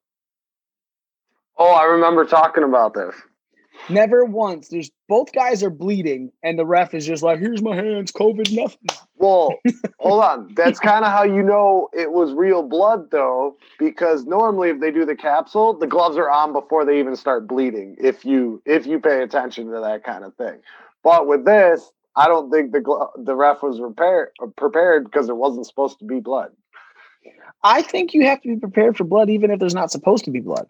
Well, I mean, the average person, yes. This ref came came unprepared. He should be fired. He is under average. Replace him with Johnny Gargano. Johnny Gargano for ref. 2020. I can dig it. Yes, you can. hey, hey, Smitty, how's your grilling going over there? You guys got customers? Bitch make me a sandwich. no customers, and Smitty's cooking. Shouldn't wonder why. Hi, Alexa. Oh, prep work. Whatever, man. Uh, so NXT Takeover. We were hoping for. We all wanted a ten. Z, what do you rate it? um, overall, I'd have to give it like uh, eight and a half, nine. All right, Nick. Yeah, I'd say eight and a half for sure. All right, Smitty. Like you knew it was coming to him. Nine. Actually, eight and a half. And all right, uh, I, I give it an eight. Really good, really good. Up next, and finally, one. Oh well, okay. So, in the following NXT, so we're talking. We just talked about the injuries with Finn Balor and Kyle O'Reilly. NXT had another injury bug hit them pretty pretty hard. Uh, in Ridge Holland. Z, you were watching this live and you were like, "Holy fuck, he died! He blew his knee out on live television." What the shit? So talk about as you were watching it, what you were thinking. Um. All right. So watching the match, and what happens is, you know, um, standard standard spot. Uh, Holland standing outside of the ring. He's about to catch Lorcan, who's about to do a uh, over the top dive, and he catches him. And when he catches him, he kind of stumbles back, and then, no pun intended here, his leg makes like a Z as he's falling, and you hear him scr- like bl- like not. This wasn't acting. This was like a blood curdling scream. And if this was acting, he's really fucking good. And he, I've seen him before. He's not that good of an actor. And then you see, so Lorcan's on top of him, and then you just see. I think there was like five refs that are trying to break it up, and they it's it's like the earpiece. It's like whoever was in their earpiece was like, "Get Orkin off him," and they literally all just jump on him like a pack of hyenas and get him back. Whisper something in his ear. He kind of goes back into the ring to check on Danny Burch, and the whole time Holland's on the ground just screaming in pain. Now, I it it happened live and I did not think they were going to replay it because it wasn't supposed to happen. But sure as shit, 10 minutes later, they went to it, they slowed it down. You you kind of see everything happen, and his ankle bends one way and his knee goes another. Oh. And then you then you see him on the stretcher. And I was like, man, this is like really overdone. But then I found out that they had to pop his knee back into place right there, hence the compression strap that he had on his leg and he was on the stretcher. So he, I mean, he's fucked up for a while. Well, pro- you probably won't see him for at least a year, which sucks because they were they were putting the rocket to his back. Mm-hmm. Yeah, you ended up. I, I read that it was he blew his ankle, he blew his knee. There's some tendon in his knee. Like he's got yeah, it was a uh, laundry MCL, list. Yeah, MCL knee, and he he fractured his ankle in like three spots. So Mhm. I wouldn't be surprised if he like doesn't even wrestle the same way he wrestled before because breaking your ankle in three spots is pretty fucking significant for your uh, future endeavors. Are you Yeah, watching like- it right now? Uh, yeah, I watched it and uh, I have it paused like right when he caught him and he's stumbling back, and you can see the bulge of muscles Uh, popping in his leg, right, right his knee area. Oh, it's so bad. mhm. I don't know if I, I can show. I probably can't. Uh, let's see. Do you okay? Do you remember the the NCAA tournament a few years back when Louisville was in the final? and the Oh, kid blows out his knee. You know what I'm talking about? Okay, Yeah. that's what this reminded me of. I, I was gonna say, I'm kind of remind. Like you see Oh, how thick that right above, like oh, Yeah, but I was, I was saying, looking at that, um, it kind of reminded me a little bit like the way the leg, the way, the way the leg was bent was a Sid Vicious leg break. And like, I'm just this way his leg was looking. I'm like, ow. It did look painful. yeah, I, I don't like.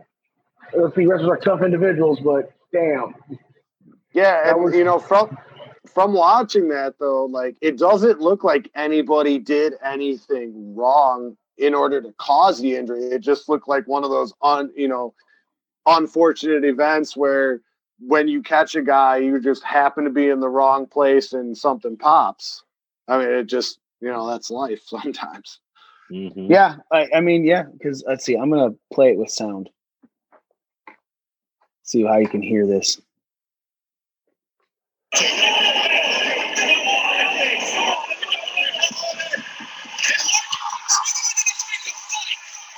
Yeah, because you can hear the crunch. Uh huh. By the way, Mikey, your reaction on my screen looked like one of those reaction for Two Girls One Cup. When people watching Two Girls One Cup, that's the way your face just goes. yeah, it's not good. Not good at all. I don't like it. I don't even like Two Girls One Cup. Not one of my favorite videos of all time. Reaction videos are great. Mm. it, looked like, it, looked like, it looked like one of those reaction videos from Two Girls One Cup. Oh. Oh God. Stop. You're the you're the cup. you piece of shit. I guess that Um, makes you the girl, huh? The what? I guess that make I guess that makes you two of the girls. Eat me, bitch. So you saying you want a dude's tongue all up on you? Okay, make sure. You fucking gay. Smith is gay. It's all fine to my dick. No, no, it, it is. It is 100%. it still made you gay. this isn't the carton Oh. thing. I was going with the whole Hilda Kumar uh, Guantanamo Bay reference. It ain't gay if you're sucking my dick. That was a horrible, horrible reference. WWE draft results, ladies and gentlemen. People got drafted. People are on new shows. People are on the same shows. Tag teams are broken up, and Smitty is angry. Let's talk about it. First round of the WWE draft happened on SmackDown. Uh, the first half of it. The second half is going to happen on Raw. Round one, the number one pick went to Raw. They took Drew McIntyre. Number two pick went to SmackDown. They took Roman Reigns, the tribal chief. Uh, the next pick went to Raw. They took Asuka, the Raw Women's Champion. Uh, then SmackDown took the first move of the night in Seth Rollins. Number three pick for Raw is the Hurt Business uh, with Bobby Lashley as United States Champion, MVP, uh, Shelton Benjamin, and of course, uh, Apollo Crews's former best friend, uh, Cedric Alexander. I guess that's so. We'll talk about it round by round. One, the only major move is Seth Rollins to SmackDown, but Hurt Business being up there as your number three pick has to say a lot of things about them, right? And How high WWE is on them, right? What do you think, Z? I mean, right now they're the only reason I tune into Monday Night Raw. They've been the only real consistent storyline. There, it. I'm. I've always been a fan of, fan of uh, Shelton Benjamin. I'm just so happy that he's doing something and doing something significant, not just like stupid comedy shit they had him doing before, where he'd like make his eyes look the other way and then leave. Which I was still a mark for that, but it just I'm just glad he's actually doing something. Um, the a lot of the focus has been on the hurt bus- business, especially with the retribution angle and all that, and they're they're really over with the current. You know, everybody right now, everyone that's watching wrestling is a, is basically you know uh, a wrestling fan, like a diehard, like us, or Smarks or anything like that. But that's what it's whittled down to. Um, especially since you're you can't really build new superstars right now with COVID. I mean, you kind of have to do what you can with what you have and putting this together and this being one of the the more stable storylines on Monday Night Raw. Um, so I mean, I I think it shows that they're willing to you know push these guys to the moon with possibly Lashley as your champion, Benjamin as your you know uh United States champion. Hi, I'm back. Sorry. S- oh, you left? I, we didn't even. I know. froze. I didn't, I didn't hear a single thing you said. I was like, oh man, I'm frozen. Sorry. Go ahead. Continue. What you're saying. I was about done, so All right. somebody else can go now. Uh, Smitty, what are your thoughts? Hurt Business being a top, uh, first, being a first round draft pick. So you got Bobby Lashley, MVP, Shelton Benjamin, uh, Cedric Alexander, all in a top faction, being pushed like that. What are your thoughts? I'm a fan of Hurt business, but this is also one thing I've been saying. Like MVP coming back to WWE has been a godsend for a lot of people. Like, uh, do you think? Any, I don't think any without MVP and starting to hurt business, these guys would have probably been on Raw Talk or talking smack, being put over somewhere else. Um, also, the fact that Hurt Business got drafted as a stable kind of goes into another reason later in that night. I was like, the, certain things were I thought in the draft were dumb. All right, Nick, your thoughts on the first round of the draft, or is it a bigger deal for Seth Rollins moving over to SmackDown, or just is the Hurt Business the big story of round one on SmackDown? I actually kind of agree with Smitty on a lot of what he said. Um, you know, Sorry. I well, I do like the Hurt Business. I'll start off by saying that um, Seth Rollins. When I first saw that he was moving to SmackDown, I was like, "Oh, okay." But my thoughts after that, we'll we'll talk more about here in a few minutes. They they kind of changed after, and and the same thing with the Hurt Business. Like I was like, "Okay, that's cool," but then events that happened later in the night kind of led me to like, well, yeah, man. I mean, it, it's kind of dumb, but then at the same time, it kind of makes sense. And what I'm saying will make more sense as we talk more about the draft. But um, I, I, I don't know. I, I'm I'm cool with where they're at right now. I'd like to see the Hurt Business kind of uh, um, expand what they've got going on, and You'd you know, like to see them become the Hurt Corporation, yeah, something like that. um, the Hurt LLC. I actually do have a little thing about the Hurt business too. Can we just We'll- choose we'll what get alignment into they more- go? Smitty, Nick's still talking. We'll we'll get more into that as we talk more about the draft. It'll all As make more we sense. break down the draft. Breaking down the dream. Uh, but I would say when it comes to Hurt business, the only thing that kind of annoys me right now, they have not cho- chosen the alignment for me yet. It's like they seem like they're heels when they go on against Ricochet and Apollo, but then all of a sudden with Retribution, they're, they're all of a sudden turn on the babyface. Yeah, they're tweeners. Leave it alone. Yeah, they're a business, bro. That's all it is. There's no, there's no uh, uh, alignment for them. Uh, second round kicked off with another move. Uh, AJ Styles leaving the side of Paul Heyman. I mean, AJ Styles leaving where Paul Heyman is again, going back to Raw. But we kind of expected that. AJ wasn't liking the whole uh, uh, the Friday night schedule because it hurt him and his uh, be not being able to see his son's video game as my roommate's walking by trying not to make any noise. So she's making more noise. Door open. I should pause that. I should mute that again. All right. So AJ Styles goes to Raw. Sasha Banks stays on SmackDown, but Naomi moves from SmackDown to Raw. Then Bianca B- Bel- Belair moves from Raw to SmackDown. And finally, the Raw pick, the women's tag team champions, Nia Jax and Shayna Baszler. Round two was a very uh, uh, hair friendly uh, round. If you had long hair and you had a great flow, you were getting drafted somewhere. Started with AJ Styles and his beautiful hair. Then went to Sasha Banks's blue hair. Then Naomi's get rough and tough with my afro puff. Then Bianca Belair's pigtail. And then Nia Jax's colorful hair and Shayna Baszler's mouthpiece. Forehead. Forehead. Shayna Baszler's forehead. Yes, Sharon Corbin and Nia Jax. uh Nick, kick this one off, man. What were your thoughts uh, for round two? Um, uh, I I'm liking the fact that AJ is going back to Raw. Um, I I don't know. I mean, he was cool on SmackDown, but I, I hope that he kind of helps Raw's situation get a little better because right now it's just in the dog shitter. Um, is Mikey frozen again? Nope. Okay.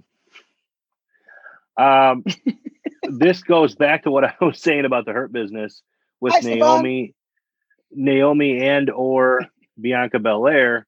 Um, I like the idea of a woman going into the hurt business. Um, I like Naomi better in the hurt business than I do Bianca Belair because I think Bianca Belair is a star. She doesn't need anybody's help.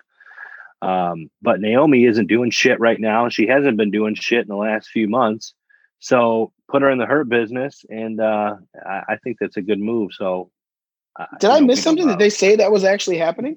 No, no, no, no. Somebody had mentioned it in one of the Facebook groups, and I was like, "Oh, that's actually kind of a cool idea." So, All right.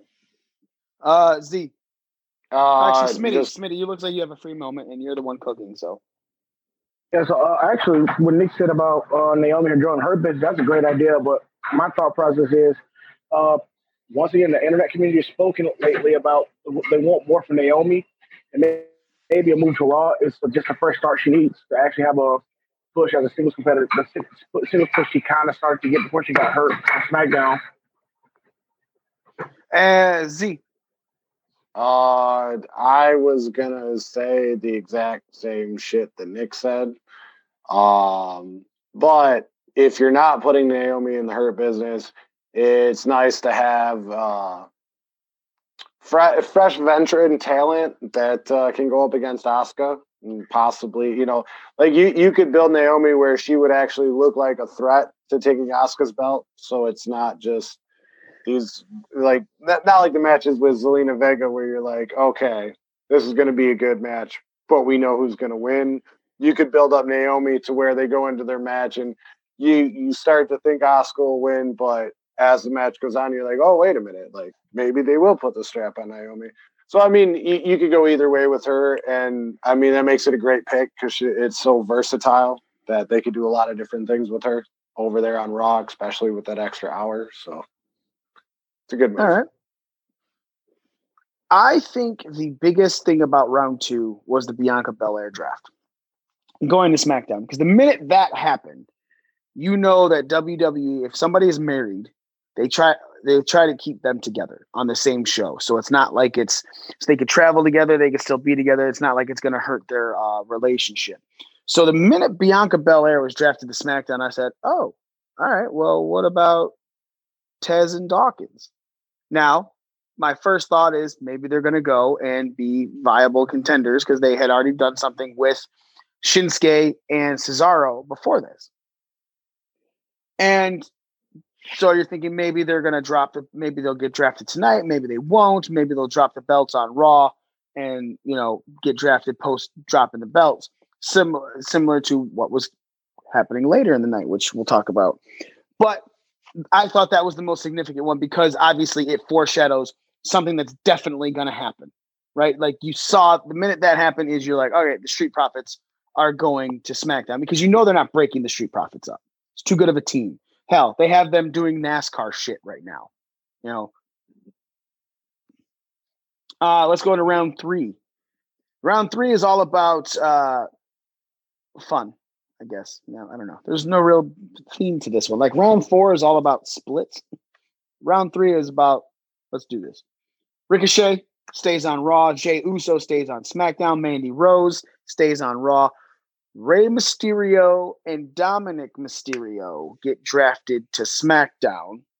And then The Miz and Morrison go Raw. Nick, you said All right. yourself, uh, what? No, I, I was gonna go into it, but never mind.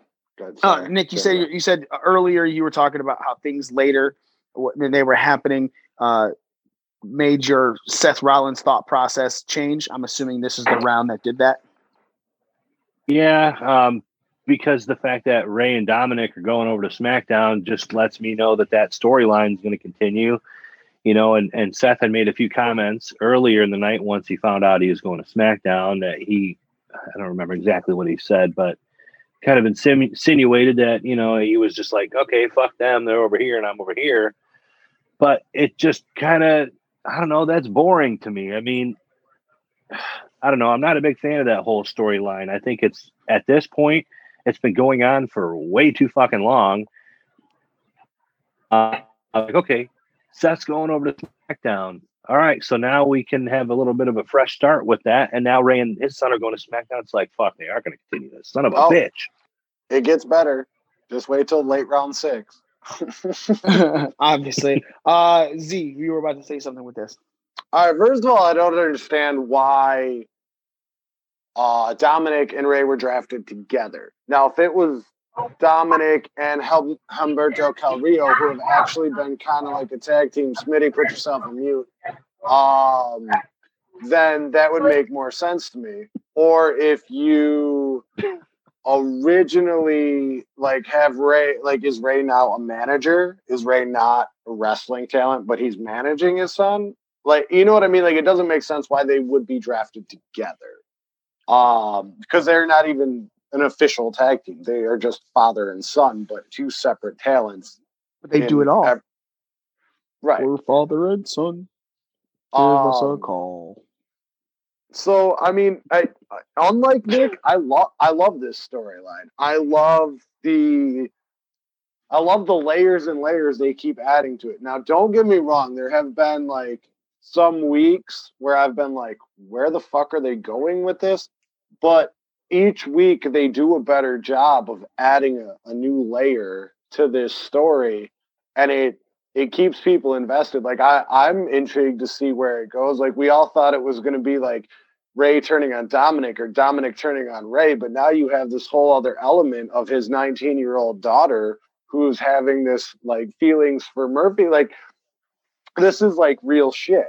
This is you know real. I mean, Nick and Mikey, you both have daughters. Like your daughter starts going out with an asshole and you know what i mean like th- this could this is something you guys could relate to you know in in a few years obviously but this is they're doing storylines that are relatable to the average human which is how you draw people in so i i i, I don't think it's been too long um i think they do need to wrap it up within the next month or two or maybe at survivor series but I don't think it's gone on too long yet. It it, it hasn't gotten boring, and they, they keep adding different layers to it to keep it fresh. What do you think they could do uh, bringing it all to SmackDown that hasn't been done on Raw? Where are you hoping it goes?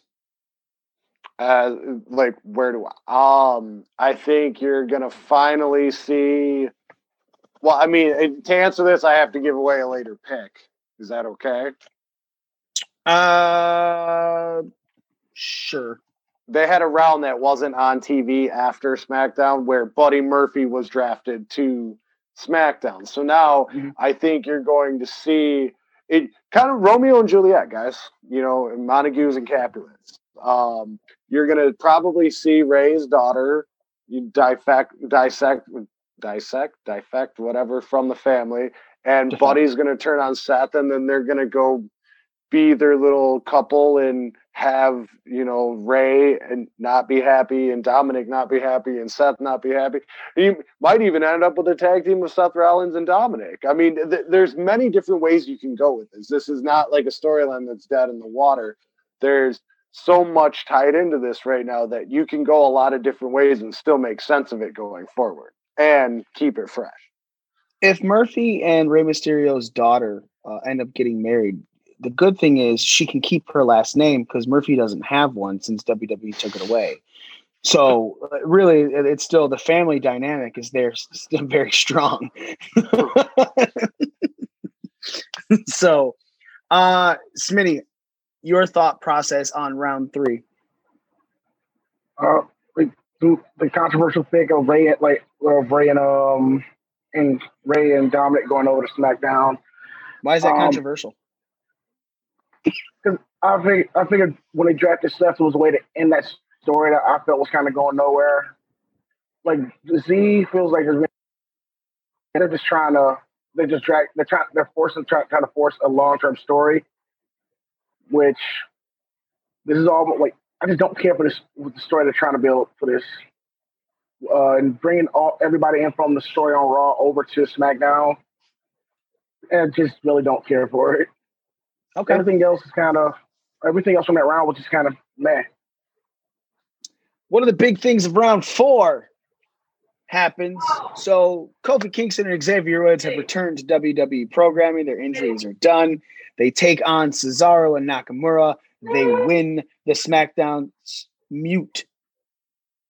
They win the SmackDown tag. Man, tag team championships off of Cesaro and Nakamura. Stephanie McMahon walks the fuck out as all three of uh, New Day members are celebrating to say the SmackDown tag team champions of Xavier Woods and Kofi Kingston are being drafted to Raw as they're standing in the ring going, What about E? He's right here. Look at Big E. Look at E right here.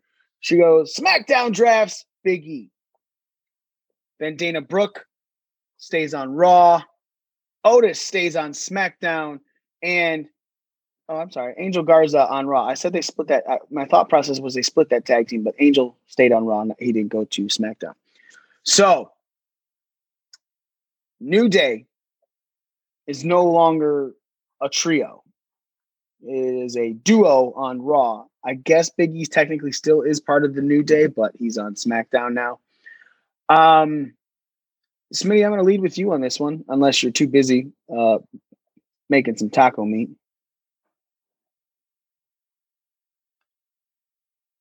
Wonder if you know that you're on mute still. I think he's frozen. I think he's in a cooler, so it fucked his connection up. So we're going to start with Nick. Um, I knew that they were splitting up the the new day before I watched SmackDown, just because of spoilers on social media and whatever. But as I watched, oh, so you didn't watch it live? You didn't watch it live? No, no. Um, I watched it last night. Um, when you see Saturday Big night E, when you see Big E throughout the night, uh, especially after his fantastic Falls Count Anywhere match with Sheamus, by the way, that was great. Um, he just had a demeanor about him that, and maybe it was just in my head, but he had a demeanor that he kind of knew something bad was going to happen. And I don't know if maybe that was his real feelings kind of showing up because when it actually happened and he was in the ring, I felt like his reaction was super genuine. Um, you know, I and I imagine it would be. I mean, you have this brotherhood with the New Day that's been going on for years now, and it's been such a dominating force in wrestling. I I mean, not just WWE, but everywhere. And now it's getting broken up. Um, you know, I, I honestly I felt bad for him. You know, Mm-hmm. um, I, I, I don't know. I, I think it's inevitable. Um, we all kind of been talking about it for uh, quite some time now that it was eventually going to happen. So, um, I think it's a good thing. I think it's a bad thing. The good thing is, I'm interested to see what they do with Big E's character. I think he can be a, a really dominant force as a singles competitor. So, it, it's interesting. It's sad, but it's interesting. You know, I will say I agree. Um, when they split it up, my first thought was, okay, I get it. Biggie is someone that we have all said that they can put money behind. That Biggie should have a run, a major run, whether it be the Intercontinental title, maybe finally be a WWE champion, a Universal champion, whatever. Obviously, we know he's not touching that Universal title for a little bit. Um, so it's kind of all right. I feel like this. A lot of people are really pissed off that they didn't do some type of storyline like they just did. Why didn't the New Day get drafted as a full trio? Why do they only take? Well, because they have said many times that in any of the drafts, and many of the times New Day's been teased to be picked separately before as well. With like somebody can get drafted, you could draft pieces of a team. You don't have to take the whole thing. So when everyone was like, I don't understand why they didn't draft him the same and then do a trade or something for Big E. Well, well, in every draft we've ever talked about, there's always been talk that teams could be split and broken up. That factions you could take pieces of a faction and not take the other one. So I don't understand that argument about this. Like, I think the best way to have done it is this because then if you're trying to do some sort of trade or anything like that. It kind of like convolutes it. It makes it look dumb. We've all said that some of these trades already look ridiculous. Oh, Alexa Bliss and Nikki Cross traded for uh superstar to be named later. And then fucking Apollo Crews shows up five, eight months down the line, right? Like what? Why? Oh, this is that person, the, the to be named later. I didn't realize that named later is that long, right? So I'm okay with the way this draft happened, the split of them. Smitty is not. Smitty is very angry. Smitty, do you have a moment to talk? Yeah, I got a quick moment. So yeah, um, I'm upset. I- I'm upset because, like I told you yesterday, last night, one of the few consistent within WWE's tag team stable division with over the last ten years, the two things that have been stable, no matter what, have been the New Day and the Usos. We don't have the Usos. You don't now. You don't. You technically don't have the trio of the New Day. But you still have the New Day. You don't have the Usos because one of them's injured. Yeah, but you get you you. Let me finish getting to the point here. No, that's Um, and then even the talk during even during the uh talking smack thing when they said they had more draft picks, you broke up another team. WWE has no real solid tag team. Like they have what Kofi and they have Kofi and um and Xavier Woods, and you have the Street Profits. Outside of that, what team? What active team do you have in WWE at this point? Since when is WWE about tag teams though? Why are you upset about something that WWE has never given a fuck about?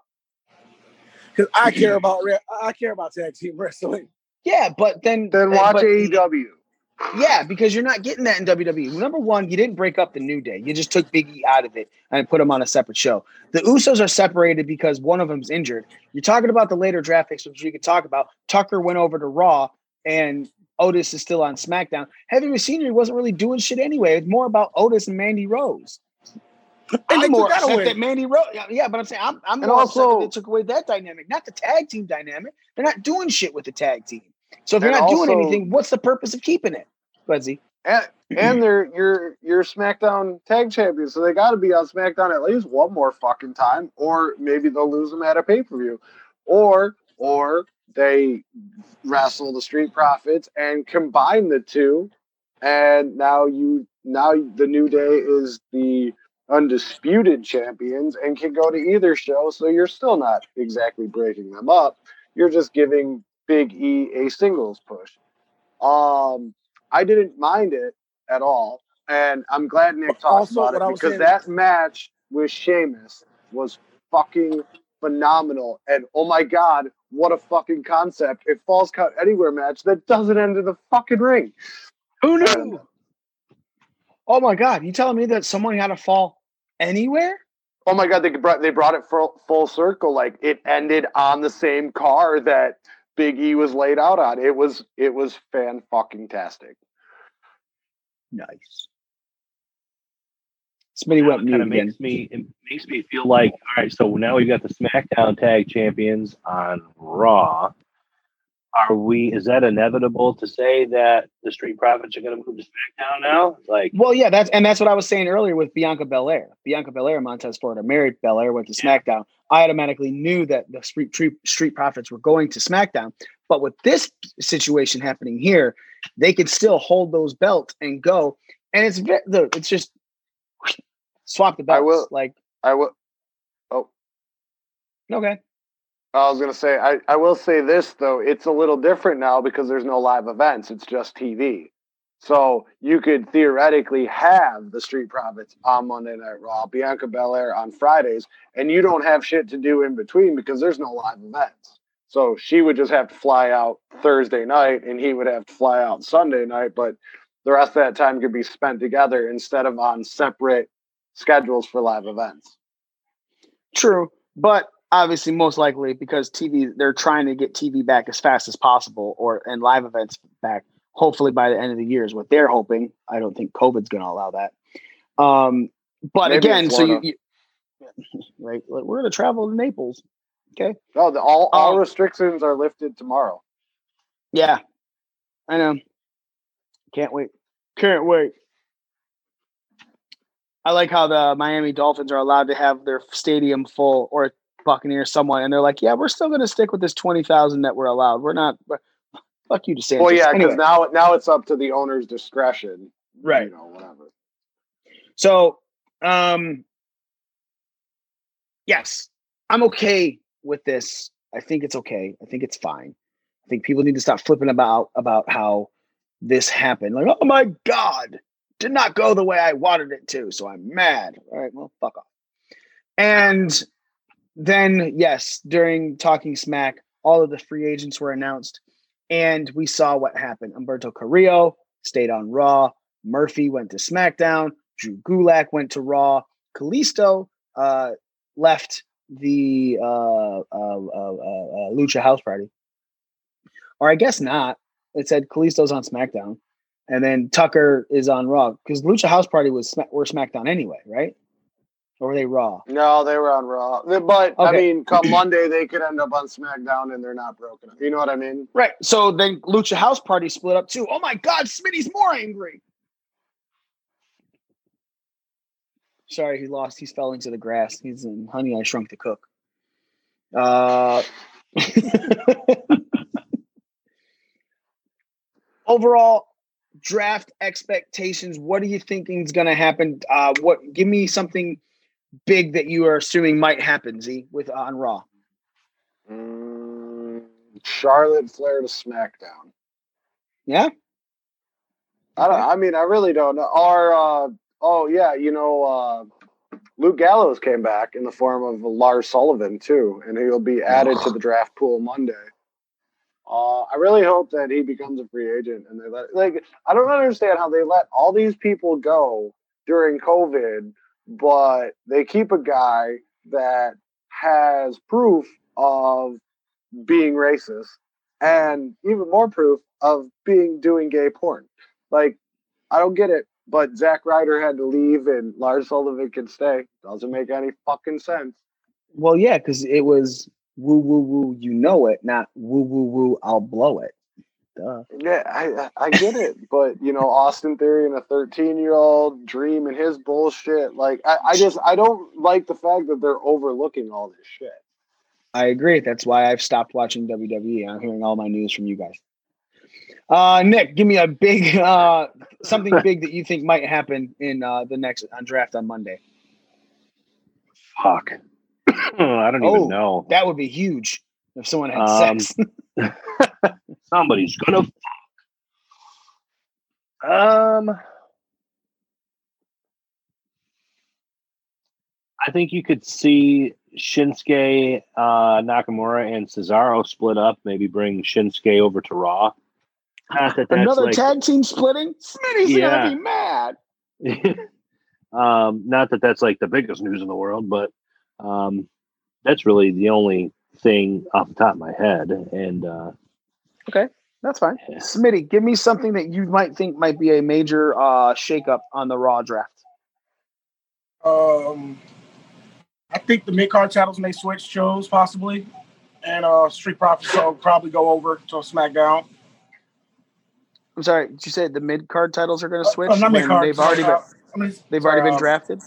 Well, Sami Zayn has it, but I think we may get a little bit of controversy, but Sami Zayn ended up may end up on on uh, Raw, and the Street Profits end up on SmackDown, and it starts a whole weird story going into Survivor Series. That leads into Survivor okay. Series.